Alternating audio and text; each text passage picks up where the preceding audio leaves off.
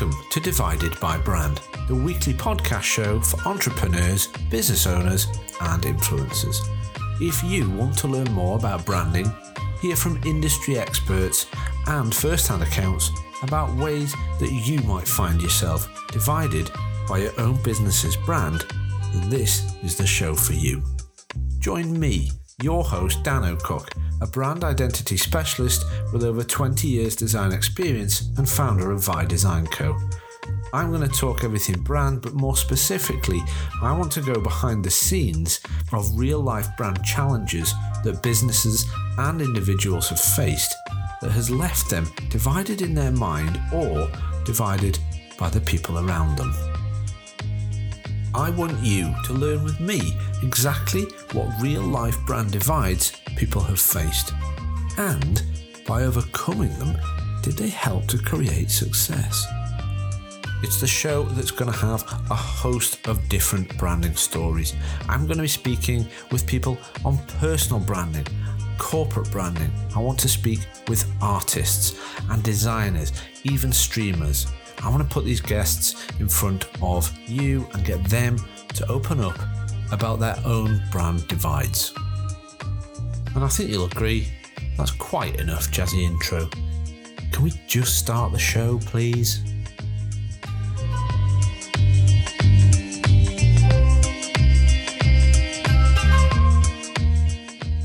Hello, and welcome to this episode of Divided by Brand.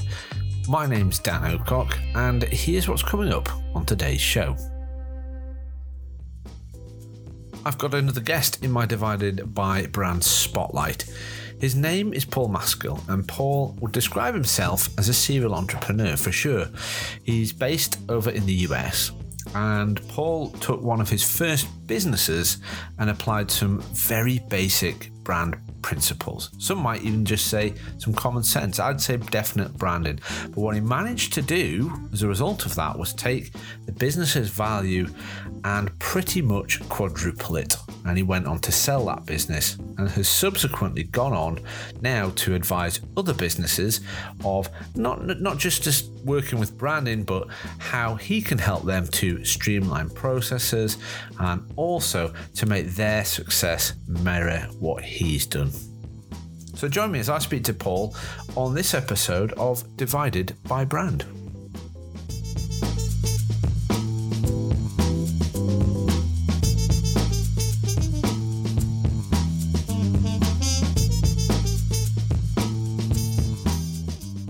Awesome. Welcome to the show, Paul. It's it's fantastic to have you on. Um, it's been a little while since we had our introductory call, um, but I've got my notes, like I've just explained.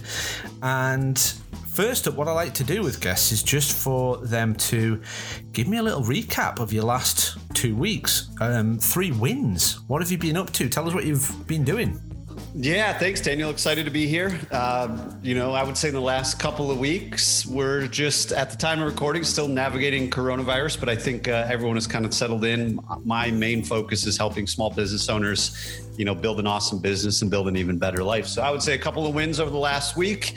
Uh, brought in a couple new clients into my mastermind. That's kind of the main vehicle that I use to uh, help small business owners. Nice. Uh, and we moved into our house probably eight or 10 months ago, and I finally got my office like completely set up. So I got uh, everything the way I want it in here. So I would say those are the, the two biggest wins that I can think of in the last couple of weeks. Nice. I, I bet that that's a good feeling with the office because that's like your base, if you like, isn't it?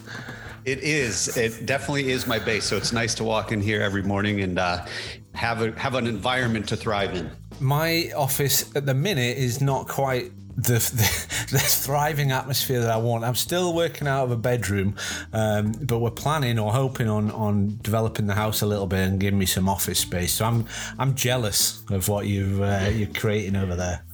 well, if you can operate within a bedroom, then once you do get that office, you got your own space. Uh, this the sky is the limit because you can operate in this, you can operate in anything. I'll be flying. I'll be off. You will. and that's it. You got to remember where you came from. You know, it's, uh, it's it's a bit of a journey, and you know, if you can remember what you did and how you ended up where you are, that's the kind of things that make you feel humble. I think. For sure. Yeah. No, I think. Uh, the harder it is going through whatever you're going through, you know, I think the the more you enjoy the other side compared to if it's if it's always been easy, you don't really know, you know, what good is and what isn't good. Absolutely. So that was some great wins there. It's really good to hear that um, things are moving along. And what I want to do now is just take the listeners into a little bit more about your history and how you've ended up doing what you do now, why you do what you do now. Um, so let's go back quite a few years to around um, let me think. I'm thinking financial crisis, and I want you to kind of introduce what you were doing at that time. I believe you were based um, in Chicago, and you have a background that is finance. So, why don't we explain to people what you were doing back then um, before things changed for you? Yeah. So, you know, really kind of growing up, everybody always told me don't be back then growing up, like 80s and 90s, there was no thing as like entrepreneurship. All the business owners that I knew were like one man, one woman bands, just doing like manual labor. My dad included, he did hardwood floors. His friends was like the plumber, the electrician, like all these different people that technically owned a business, but they really just owned a job. So growing up, everybody said, don't be like me go to school, get good grades, get a good job, you know, climb the corporate ladder, and then, you know, enjoy retirement when you're 65 or 70. So I didn't know any different. I followed their lead, uh, you know, is what they told me to do. So, yeah, to your point, I ended up in Chicago uh, in 2007. Uh, I got my first job. And ironically, my first job, I lasted like six weeks. And it was, it was, probably the writing on the wall that working for somebody else just isn't my thing. Uh, so I started this initial job, and the people that I work, it was a small family kind of financial firm, uh, and it just wasn't my cup of tea. And then that was probably, uh, like I said, writing on the wall that every job wasn't my cup of tea uh, as far as in the finance world. So long story short, I got a new job after that, started working for a really big bank uh, mid 2007, and uh, looking back, I was basically the last person hired, you know, on my floor, probably in the building, uh, because shortly after 2008 hit, and you know, from 2008 to 2010, I watched way too many people lose their jobs, lose lose their livelihood, mm. you know, and it was careers that they didn't love. Like everybody that I work with, it was just a job. Like they didn't love what they do, but they had to do it because they had the bills, they had the kids, they had, you know, the second house, they had the the car payments, they had the college loans, they had all of this debt, all of these obligations.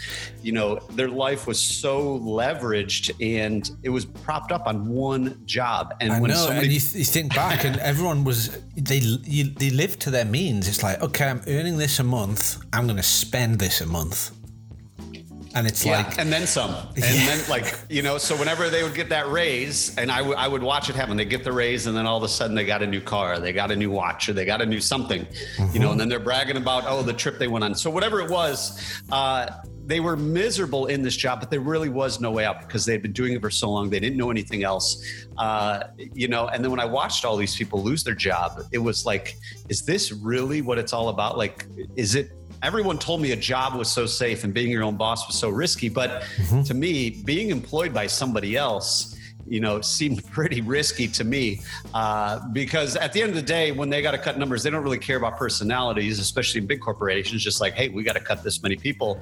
Go. Yeah. Uh, luckily for me, like I said, I was the last person hired, which means I was probably making less than everybody else. So I was safe. Just based on pure numbers. Um, so I know I know exactly what you're saying about that risk um, and reward thing. When people think when they work full time that they're safe, but really, it's only now later in life when I have started to run my own business that yeah, there's a risk attached to that, but I'm in control. And when you work for somebody, you're not in control.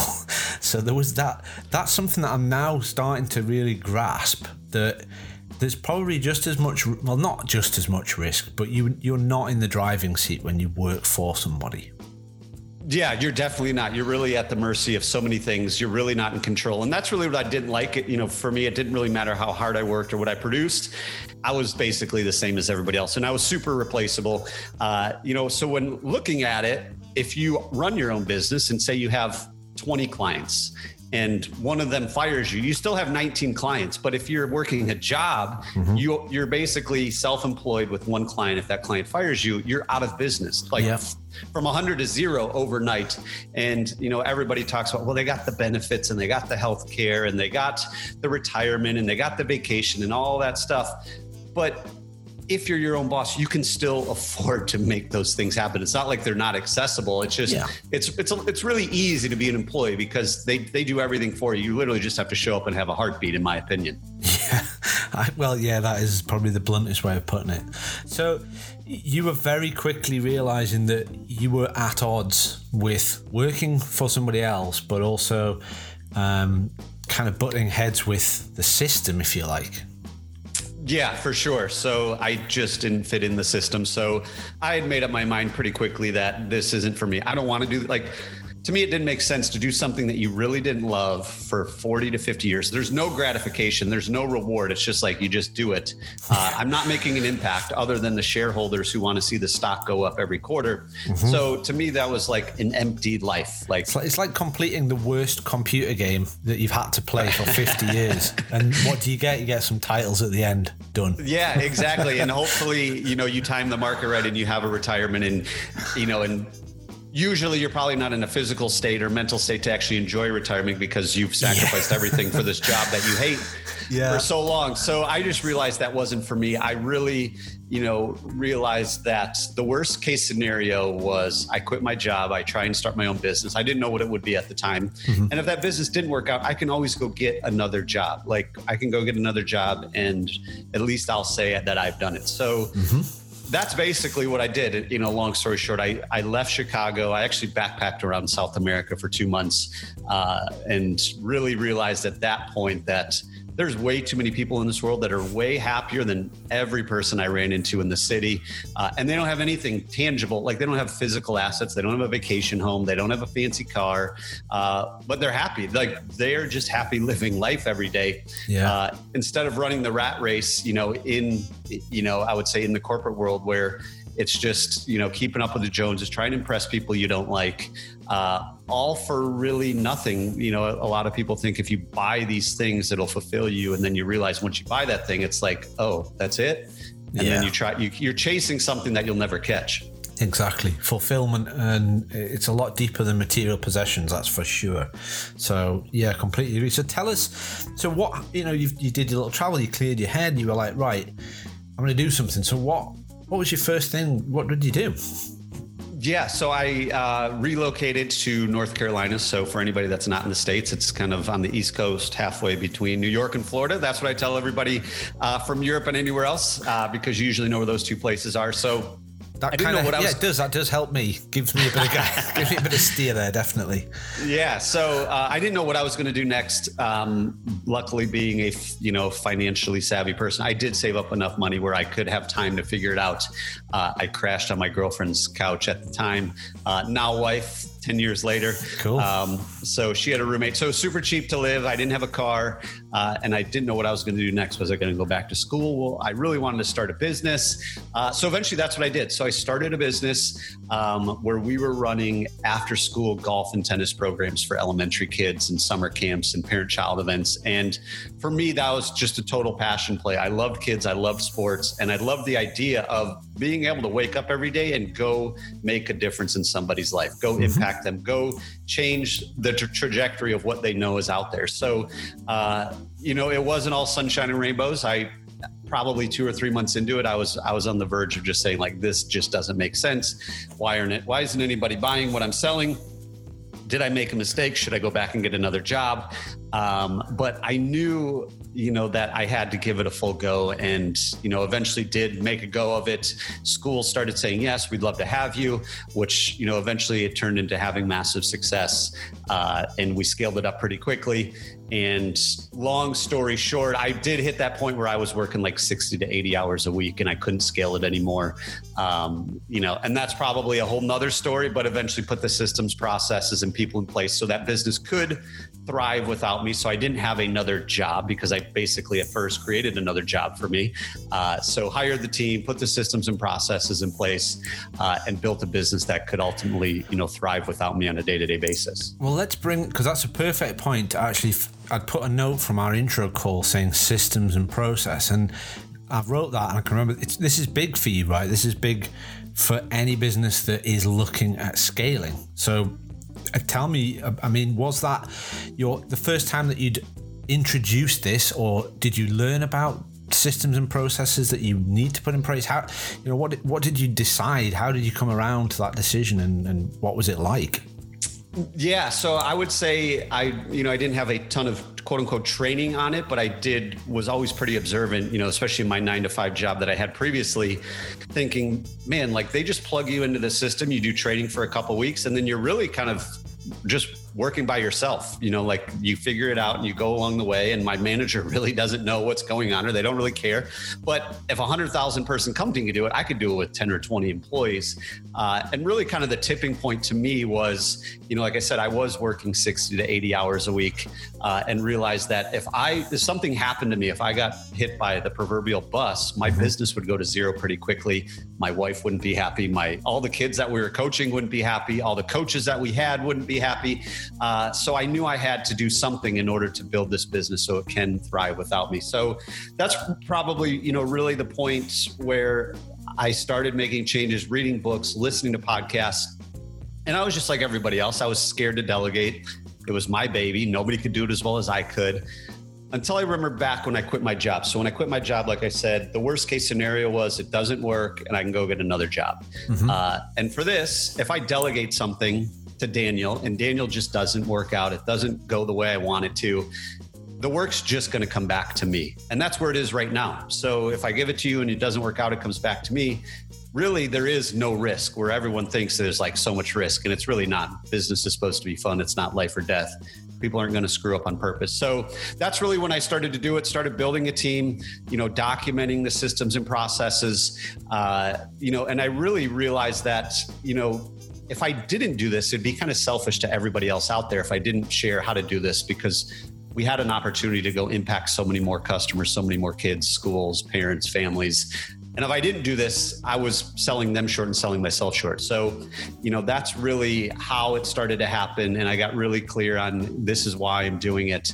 Uh, you know, so now I really want other business owners to learn from that experience so they can get to where they want to go quicker. Because I don't know any business owner that says, I can't wait to start my business so I can be connected to it 24 7.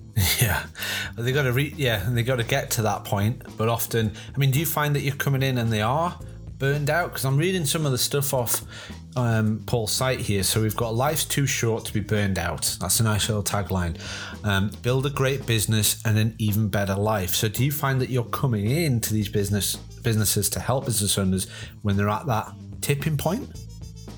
Yeah, unfortunately, so I would say 90% of the people I work with have gotten to that point where they are at that tipping point. They're burned out. They're ready to throw in the towel. Because if you think about we as entrepreneurs, we are problem solvers. We can figure it out. We can do it by ourselves. We're trailblazers. And we don't want help from anybody because we don't need help. And we we think it's, you know, looking at like we're weak or something if mm-hmm. if we do ask for help. So, you know, they they keep beating their head against the wall, trying to do something, but at the end of the day, they keep doing the same thing, but they're expecting different results. And you know, I tell everybody business ownership is a lonely world, but it doesn't have to be. Uh, and if you really want to, if you want to get to where, you know, where you really want to go, find somebody that's already done it and been there and done that and learn from them and, you know, their mistakes and their roadblocks and their, the trials and tribulations. So yeah, unfortunately, most of the people I talk to are at that point, uh, and it just takes a lot longer to get them turned around. And it's a lot more work to get them turned around. You know, for me, once I figured it out the first time the hard way, now when I start a new business or buy a business, it's just way easier because I know exactly what I need to do and what I should avoid. And have you ever bought any that you've gone, what the hell have I bought? what have I done? Uh, yeah, I mean, I would say so. Even like the dog walking and pet sitting business that we had talked about kind of in our initial chat, when I first bought it, thought it was a great idea. And then like a month or two, and I'm like, God, what have I got myself into? Very similar thoughts to my first, know, my first business. Uh, let's, and- let's actually let's talk about the dog walking because I know we did. I hinted on it earlier on, and um, we chatted before press record. I'd look. I'd like listeners to hear that story of the dog walking company. So this was a business that Paul bought, and I've wrote in my notes. It was the first time that you had applied a brand strategy as such. So it was the first time that you'd gone about injecting or thinking of it as a brand. So we don't have to spend ages on it, but let's t- let's explain to the listeners what you did with that business and the figures that you went from and when you and how, how much you took it to. Yeah. So, so yeah. So that was definitely when I first kind of got its really you know, I would say uh, learn the lesson of what why brand strategy is important, why your brand, why your message is so important. Because looking back, my first business, I didn't really have to have a brand strategy because I was going to like where all my ideal customers are already hanging out. I would go to the school, the school would say, Yeah, come on in, give us your flyers, give us your brochures, and then we'll pass them out to all the kids. The kids will go online and they'll sign up. So I didn't have to be really found by anybody. And it was such a novel concept. There wasn't really any competition, at least in the after school, you know, enrichment program space. So yeah. I didn't really have to worry about my brand because I was going directly to the customer, putting something in their hand and they could take action on it. So what I learned, I would say the biggest lessons I learned with the dog walking and pet sitting, just like any business, any service, any product that you're selling, whatever you're selling, it's a commodity. There's thousands of people selling the exact same thing. And dog walking and pet sitting is like probably the most commoditized business because literally you don't need any money to start the business. You don't yeah. need any you just need to be able to walk a dog. Yeah. Uh, so there's people everywhere that are doing it. And when I bought the business, I rebranded right away. I got a nice logo, color scheme, all that looked super professional. Uh, but people just weren't converting once they would come to the website. And you know what i realized is i didn't really i wasn't connecting with their pain points and i wasn't connecting with where they really wanted to go and what they were really looking for so you know, the way I kind of the strategy that I used was really just being a really good lister to the customers that we already had. So originally our website just said like professional pet sitting and dog walking, you know, and we had our prices on there and at that point, you know, what people were doing is, you know, learning after the fact is, okay, this is just another pet sitting, pet sitter, dog walker, and their prices are really high compared to everybody else. So I'm not to, I don't want to, I don't want to pick them because I know I can go get it cheaper. So we wanted to be the premium brand. We wanted to charge a premium price because that would allow us to hire premium employees to deliver a premium service and it's kind of how the how the world goes round so uh, what i eventually understood was and I've really taken this strategy to any of the businesses that I that I either own, operate, or help, is try and figure out two things. What does your customer really want? And what are they really trying to avoid, like the plague? Like what are they just they don't want to deal with anymore? So in the dog walking and pet sitting space, for the premium customer that's willing to pay, pay a premium, what I really realized is what they want is peace of mind when they're away from their dog they don't really care about the pet sitting and dog walking. That's just the vehicle. They don't care about the vehicle. They just care about the end result. Peace of mind when I'm away from my pet. So whether they're at work or they're on vacation, mm-hmm. and we know we can provide that, but they don't care how we provide that. First, we need to hit on that what they really want. So that was our tagline right on our website, providing you peace of mind while you're away from your pet. Perfect. And then kind of our our sub tagline, kind of the one below it is what are they trying to avoid? What have they had a bad experience with? And it said, we're not just the kid next door. That's because right. a lot of people we talked to talk to, they would call us like two days before a major holiday weekend here in the States and say, Oh my gosh, the kid next door or my cousin's friend or my friend's kid, like all all these just random people that were they were paying five or ten dollars bailed on them last minute. Like they went to the beach, they didn't show mm-hmm. up, they had a party.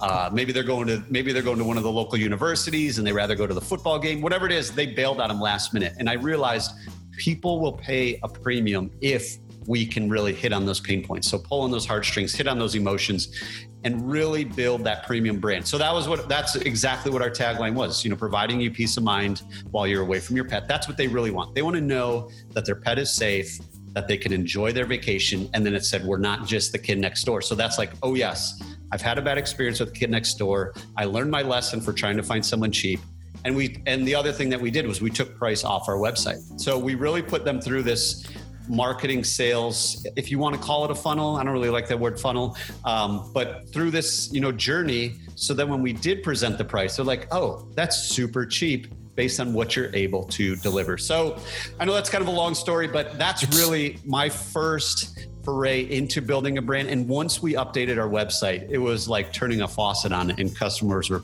you know flying at us left and right and i love the i've just let you talk there paul because it was it's exactly what I do. It's exactly what when someone approaches me and they don't know how to deal with brand strategy or they've never thought about it, what you've just explained there is a perfect example of it in its in its most minimal but m- providing the biggest impact straight away.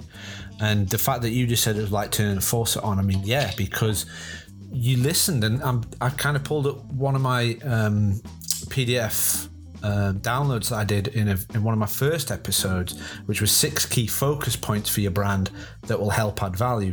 And there's there's six great points in there, but number two is engagement, and it's have you identified your audience avatar? And there's exercises and research that you need to do, and that's all you were doing. You were you were analyzing, listening, and you know adapting what you, you, your offer to suit the the customer. That's all you did. Yeah, and what it also did then is it really streamlined. I mean, then our you know quote unquote close rate was like ninety five percent because it weeded out all the people that want the kid next door or they don't really care about the peace of mind. We would have people reach out and say like, yeah, you only need to go check on our pet once in a while. like, well, then you know you're really not our ideal client. Or the people that would say, oh yeah, I do kind of want the kid next door because I don't want to pay a lot because you know yeah. they didn't value what we could provide and they're not they don't see the value you know in paying what we're what we're charging. So I would tell anybody out there, you know, if you can sort that out, then you no longer have to compete on price because if you really think about it, competing on price is a race to the bottom. Yeah. And that's a race you never want to win because that means you've lost. Oh, 100%. And price is another point that I make because if you get the brand right, then you can dictate what you charge, like you've just explained. So when you're able to influence that market price, then the goods or the services because of your reputation that you can develop in the minds of your customers. I mean, I'll put an example in why do you pay twice as much for a Starbucks when you could get it down at your local, say, independent store cheaper? You know, maybe it's the ingredients, maybe it's different recipe, more precise at Starbucks, but basically their reputation and their supporting brand is responsible for that premium that you're willing to pay. Yeah, exactly. And you get to the point, then it's more of a status thing too, right? So then it's like, oh, who walks your dog or where do you get your coffee? And everybody wants, regardless of what they say, everyone wants to keep up with the Joneses. They don't want to be seen, yeah. you know, at at that, you know, little hole in the wall coffee shop that might actually make better coffee than Starbucks, but they don't have the fancy cup, you know, and they don't write your name on it. They don't have the fancy words. It's just small, medium, large instead of all the crazy terminology that they use at Starbucks. But that's what you're paying for, you know. Exactly. And if you can do it, you, you might as well. Like if you think about any restaurant, I can go get a $5 steak and I can get a $100 steak. And mm-hmm. the difference really isn't that much other than the brand that they've built, the experience that they create. And a lot of those things don't cost any more money. You know, yeah, your employees might make a little bit more because you want better employees, but everything else, you know, the cost of a table at a fancy restaurant is pretty much the same as one at the hole in the wall restaurant, you know? Um, so when you can build that premium brand, allows you to charge a premium price, uh, which makes it a lot more fun too from an employee standpoint because you're really attracting, you know, awesome talent. Oh yeah, absolutely. And then of course, like you just said, you end up in that scenario where the brand you just get these brand advocates and it's all word of mouth and it's the most powerful way for you know a business to grow. Oh, i'm using such and such dog walking. They'll go are you? And then there's that jealousy creeps in. Well i'm going to go have a look at it. And um, you know it, it's it's a really it's just powerful as a as a tool. So anybody who's out there that's listening paul and they haven't done any type of brand strategy you know what would you say to them Yeah. So first, I mean, assuming you're already in business, I would uh, listen to what your customers like. Really become a good listener and start kind of documenting like why do people use us? What are they trying to avoid? What problems do they have that we can solve, and we can tell them up front. So really become a good listener. Uh, and then there's plenty of good resources. Obviously, this podcast you're listening to, uh, Daniel is doing this day in and day out. Uh, so don't hesitate to reach out to him. But I would say a couple of really good books are both by Donald Miller and his team at Building a Story Brand. Uh, the first one is Building a Story Brand, the book, and then the follow up that they just put out is Marketing Made Simple. Uh, you know, so really, we try to get super complicated, fancy, and you know, we really just make things way harder on ourselves than we really need to be. You know, once we figured that out, like our web, your website can be way simpler. You can make your customers' life way easier. Mm-hmm. Uh, so I would say, you know, a couple of those resources, and just be a be a really good listener. And you know, you can always go to look look for someone that's crushing it in your industry and check out their website check out their collateral check out their social media accounts. And what are they doing and what are they focusing on? And i you know i've evolved even in my own you know coaching practice. Originally i just talked I help people put systems and processes in place, but they don't really care about that. What they really want is what the systems and processes can create for them the freedom, mm-hmm. the money, the time, you know, the life that they really love. And that's where I've really started to focus because a lot of people don't know they need systems and processes. So uh, become a really good listener, look at the competition, building a story brand, marketing made simple, and then uh, obviously this podcast with Daniel. Yeah, I'm going to put a link in the show notes. So don't worry if you've um, not not made a note of those uh, books. I'm going to put a link. So I'll take those at the end from Paul, and if you want to go check them out, you can do. I've not read either of them, but I have heard of them. I think maybe I should open my library. I tend to focus more around brand, um, brand strategy. Of Marty Neumeier has done a, a, load of books that I've got my nose in at the minute. Um, kind of reaching over here. There's the brand gap. Um, how to bridge the distance between business strategy and design. That's one that's a, I'd really recommend. And another one by Martin Neumeier called The Brand Flip. Um, both maybe to lean towards if you are a creative more than a business owner, but they certainly don't harm um, to have a little read through. So we'll put links in the show notes to all of those. Definitely go check them out.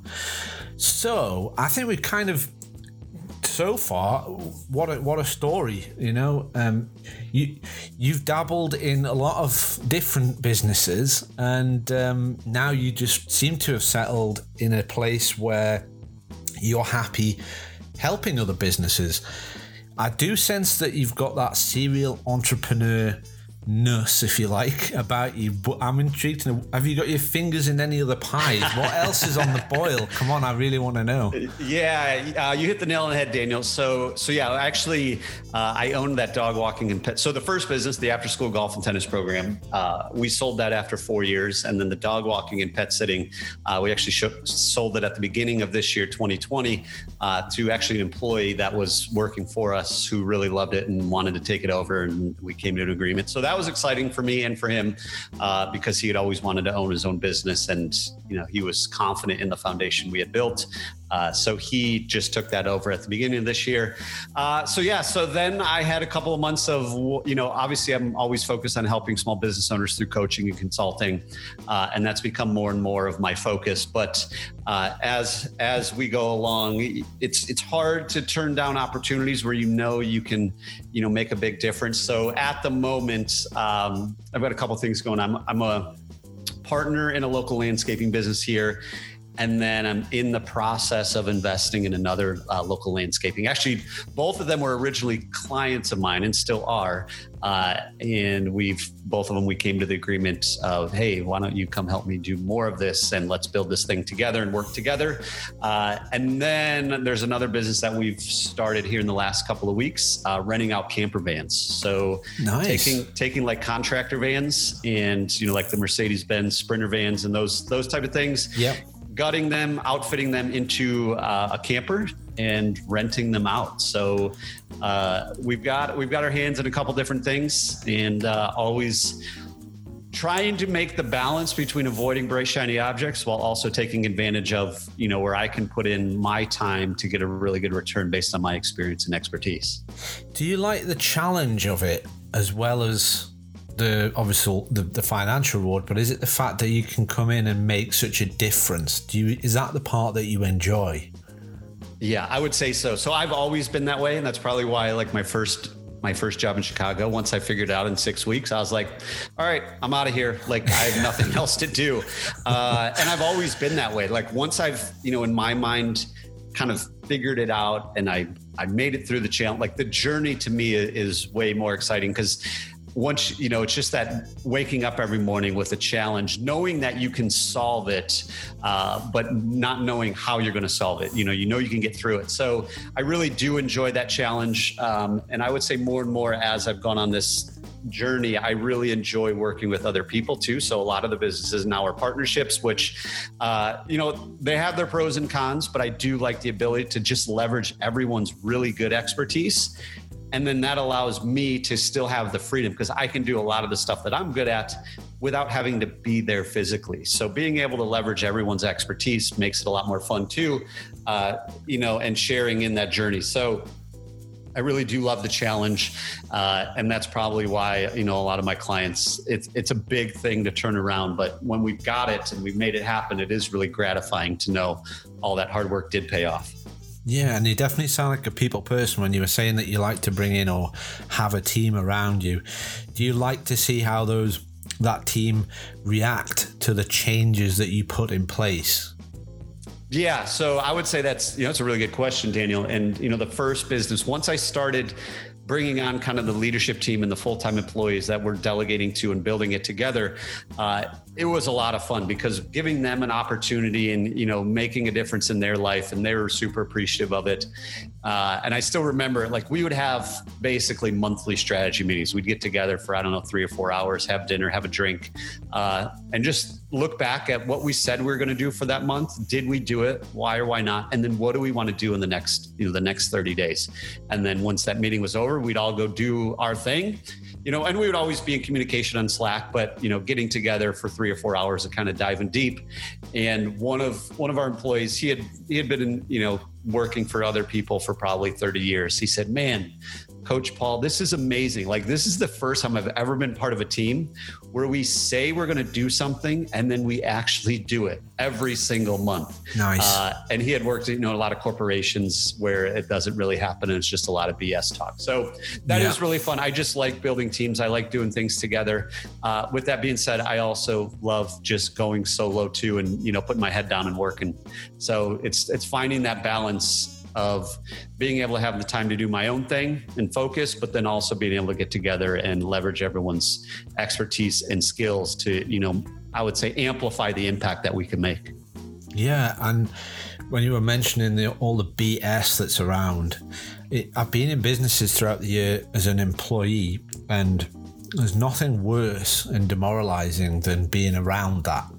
And I don't know if it's one of my own like you were saying that you you know you got quite quickly fed up or recognized that it wasn't for you.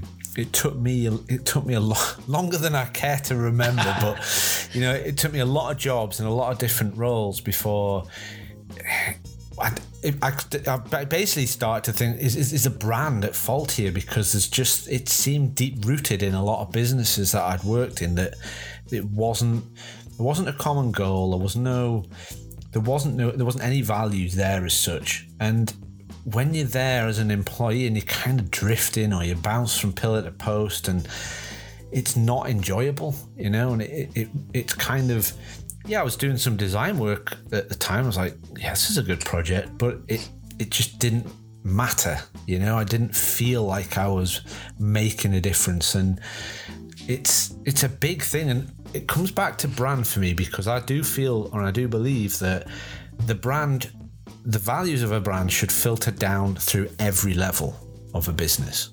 And th- anybody who's part of that business is an advocate of that brand. So when they're out and about, they're representing the business. I, we, I would want somebody that worked for me to feel you know, maybe not quite as passionate when they're talking about it, but I want them to feel proud or, you know, be able to talk in a positive way about my business. I don't want somebody to go home and go, I'm thank God for that. That day's over with. You know, it just wouldn't work for me.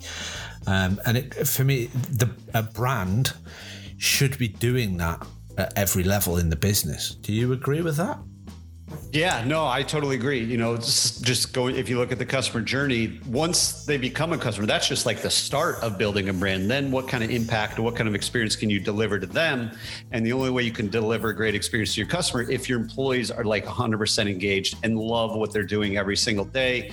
And like you said, they become all those people that become part of the brand, whether it's your employees, your customers, or potential customers, they become like your walking marketing and advertising and you don't have to pay them because you're just treating everybody really well, building an exceptional brand, delivering exceptional results, making an impact.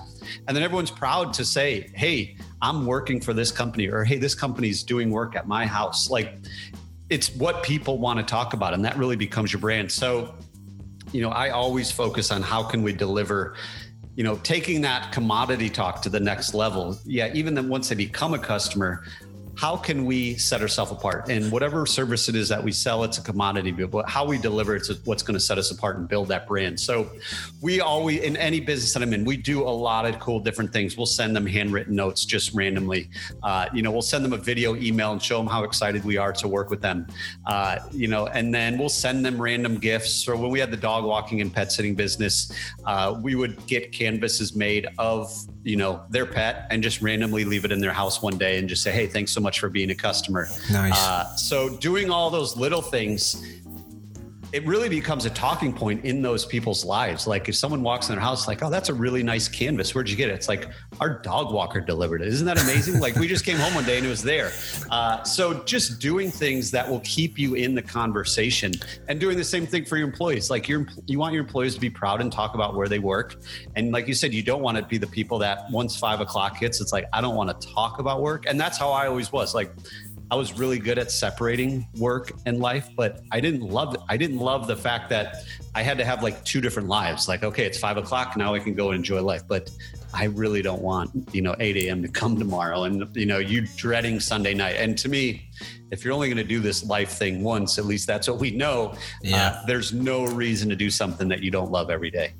I think we should be charging for this podcast, Paul. It's like a masterclass. There's some good, some really good stuff coming out of this. It's uh, really good advice and, and, and points. So you know, go back and listen to it all again. If you if you've got this far, just listen to it again. It's it's really good. So the business that I'm going to call is your business. So I'm on paulmaskell.com. Mm-hmm is that where you want it at? Is that doing what you want it to do? What have you got a strategy? I think is where I'm going with this. What's your long term plan with that? side of things? Yeah, that's a good question, Daniel. So I'm always kind of testing and tweaking it, changing the headline, seeing what converts, what doesn't work, figuring out what's the best way for people to get started in their journey to work with me. Is it to book a call? Is it to go through a training? Is it to download a PDF?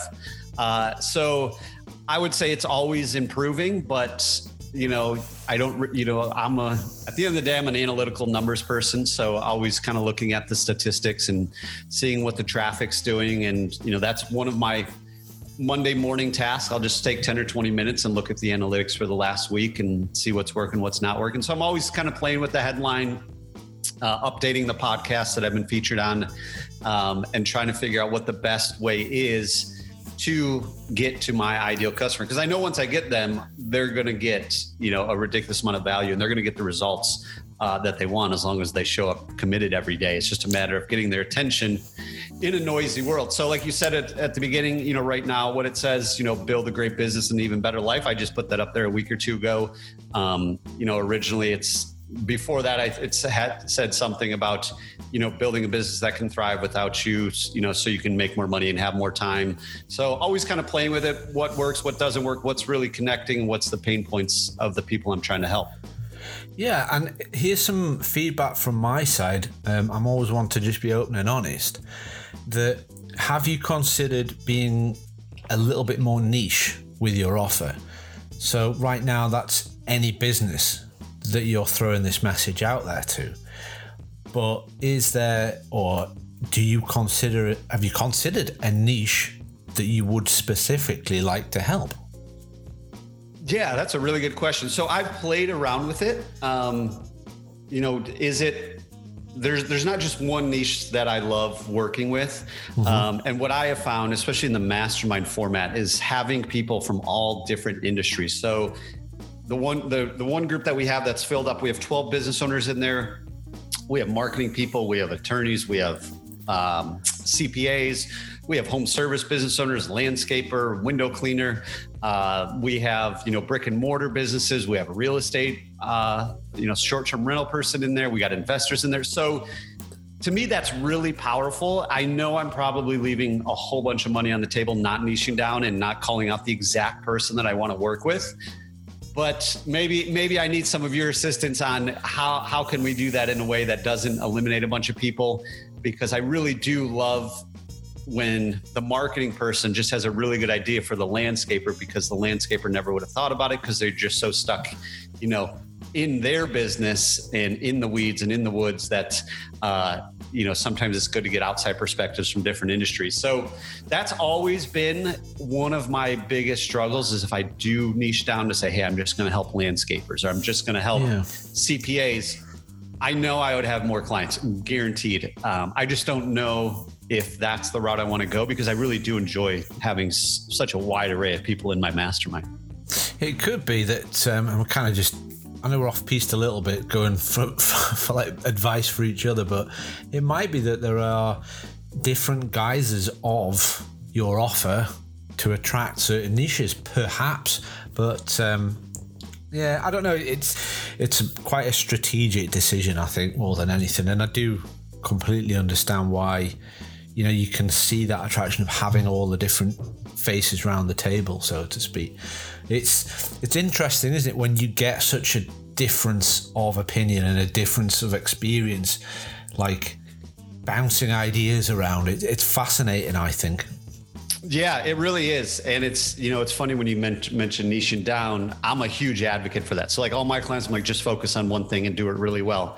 Mm-hmm. Um, I was talking to a friend of mine yesterday he owns a whole bunch of single family houses and that's his main business. And then he, he got a little, you know, distracted by bright, shiny objects. He's like, man, I could really go buy that car wash or I could get into commercial real estate. And then he's like, no, I need to stay in my lane because if I niche down, I know it better, I can do it better, uh, and I can charge accordingly. And I, te- you know, I, I tell everybody, even in my mastermind, like just niche down there's more people in that niche than you think and you can serve them better than anything else and that's even what we did with our dog walking and pet sitting is you know a lot of dog walkers and pet sitters will offer all sorts of different services hey we'll come wash your dog we'll cut their toenails we'll be a taxi we'll do all these different things i was like no we're going to do basically two things. So we trimmed down a whole bunch of the services, um, and even the landscaping business that I'm in the process of investing in. All they do is sod. They just install sod. They don't do anything else but they've established themselves as an expert at that which allows them to be booked out you know pretty consistently several weeks and allows them to charge accordingly because they're experts in one thing and they do it better than anybody else. Yeah.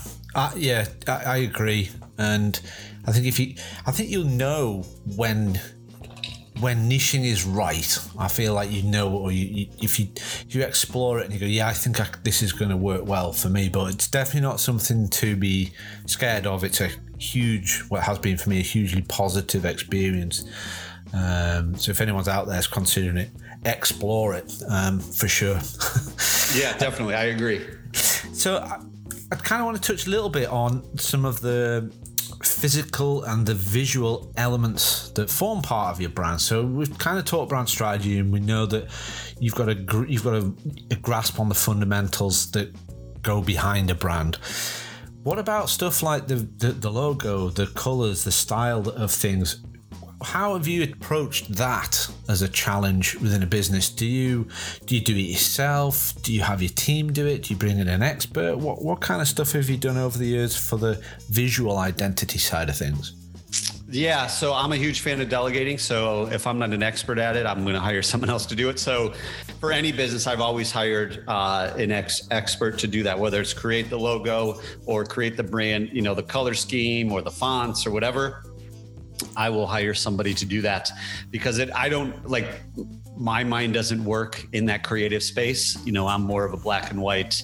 Uh, one plus one is always two, and you know, yeah. in the creative space, and never one plus one is two. It could be a whole bunch of different things. So, I leave that to them. I trust them. You know, they know what colors work better, what fonts are going to do that.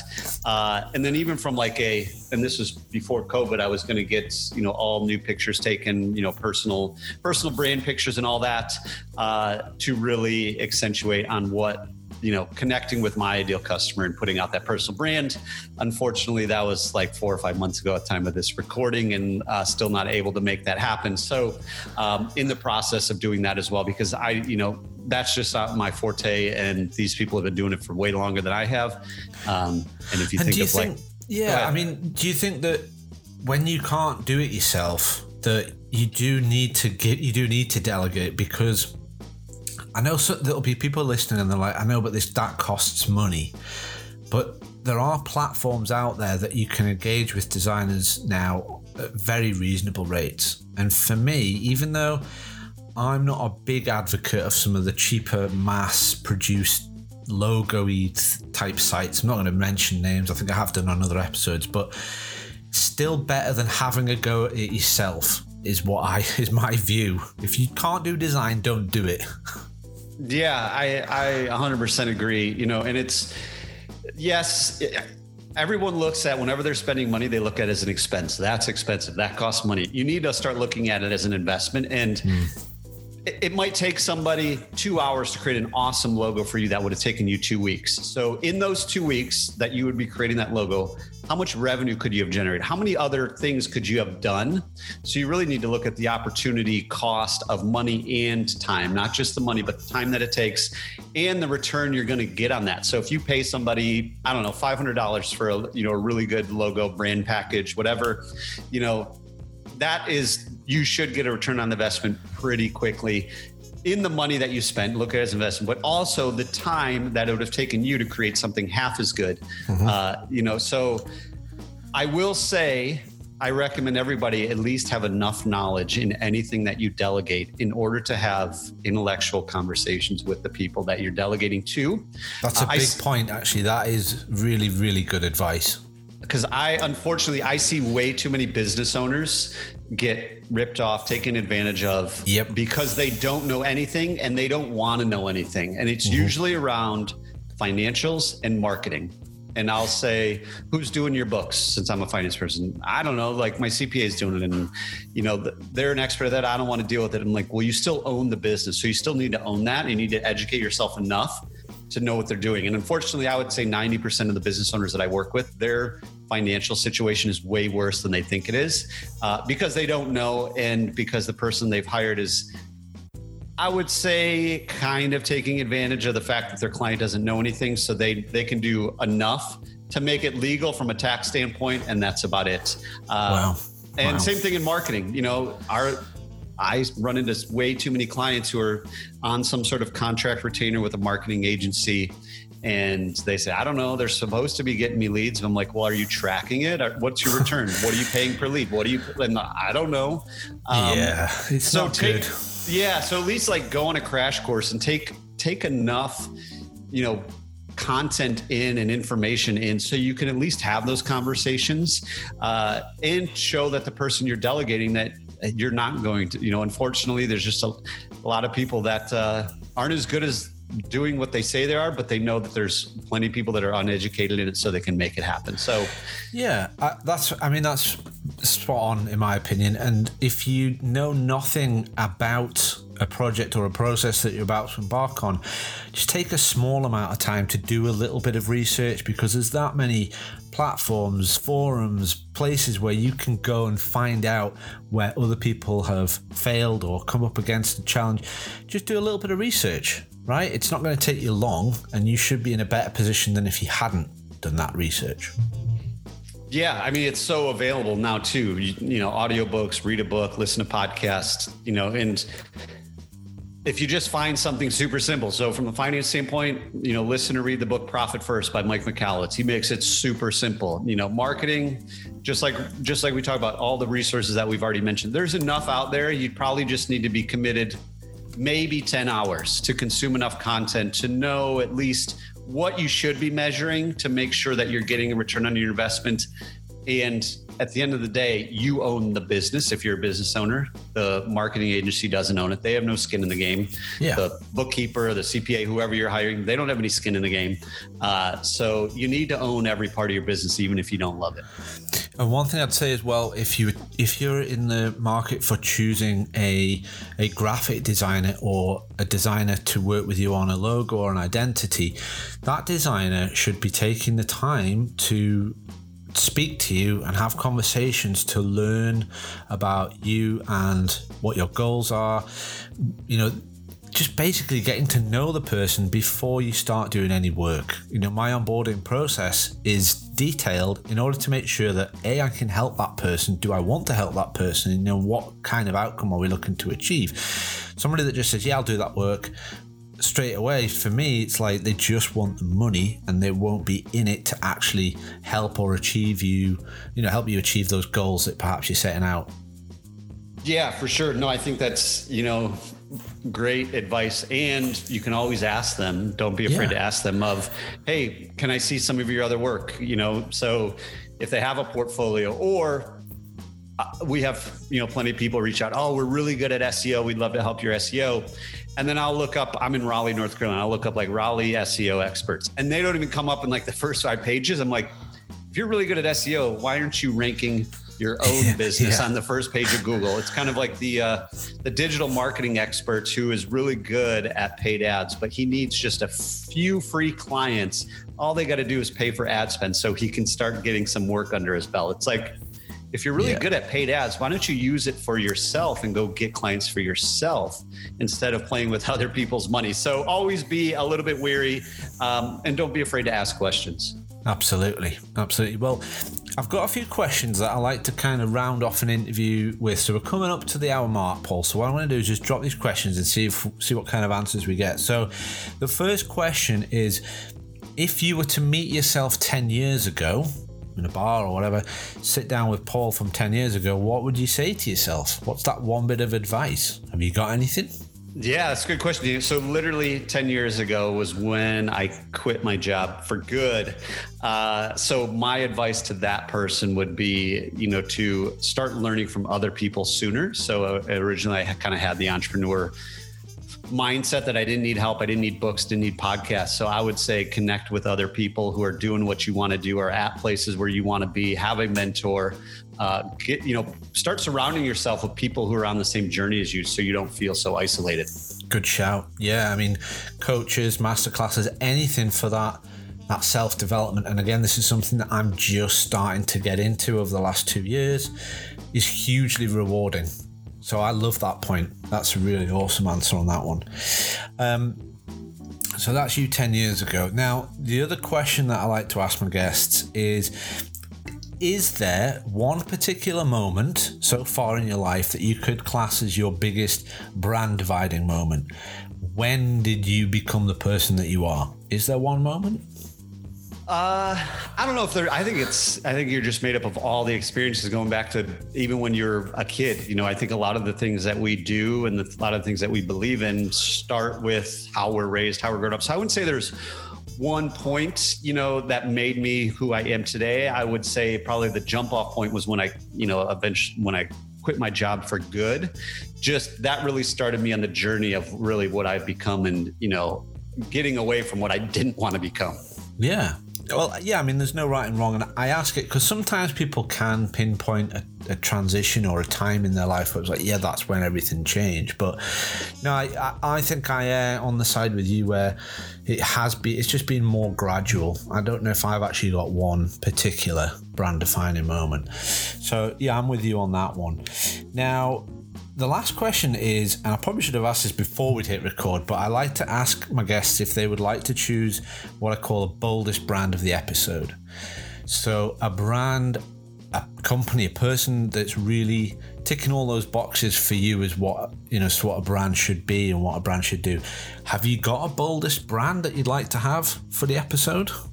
Uh, as far as one that I, you know, I would say the the individual that I probably look up to the most, at least kind of in the coaching, helping small business owner space. We had mentioned his book Profit First, Mike Michalowicz. Um, just his personal brand is as genuine as they come. I know there's plenty of you know gurus, coaches, experts out there who what they are on stage isn't who they are off stage, um, and he's just a super genuinely awesome human being whose number one goal is to help small business owners. So I would say that's probably the best brand that I could aspire to. Not only is his brand on point from a messaging and everything, but he lives his brand on a day to day basis. That's good. I mean, I'm going to put links to Mike's site and kind of um, let people go check that out for themselves. But this is something that I'm seeing as a recurring theme when I'm talking about Boldest brands the word genuine. And that it does seem at the moment that people can see through that BS that's out there. And if you're not being yourself, it goes against you. Yeah, it does. And you can only put that show on for so long. I think that's, you know, eventually eventually it just gets way too tiring. You get way burned out because you're not who you really are portraying. And you always see it come to light, you know, not even just in the business space, but, you know, just people out there in general, whether it's celebrities, athletes, you know, leaders in their organization, leaders in their community. You know, if they're putting on uh, two different, you know, it's just really stressful to be two different people. Yeah, it's a brain drain. I've worked in jobs where, where you've kind of been the person that you are at work and then come home and it's it's weird. that's, probably, that's about the only way I could describe it. It's not good. Don't do it. So listen, we've we've crossed the hour mark, Paul. I really try and keep things around that. So uh, all I want to say is that we've we've covered off some fantastic points and topics of conversation. This is a very valuable episode, um, and I want to thank you very much for spending the time on on the show and putting all those points out there. So, look, thank you very much for coming on, Paul. Yeah, thanks, Daniel. Really enjoyed it. No problem.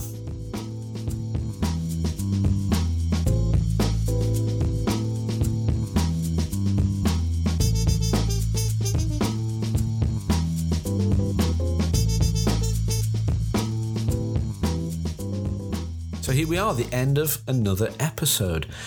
If you want to read more about my own work or my business, or if you feel like applying to be a guest on the show, which I am looking for new guests, if you feel like anything on the show has resonated with you on any level, please get in touch. You can do all of this via my website, which is danielocock.com.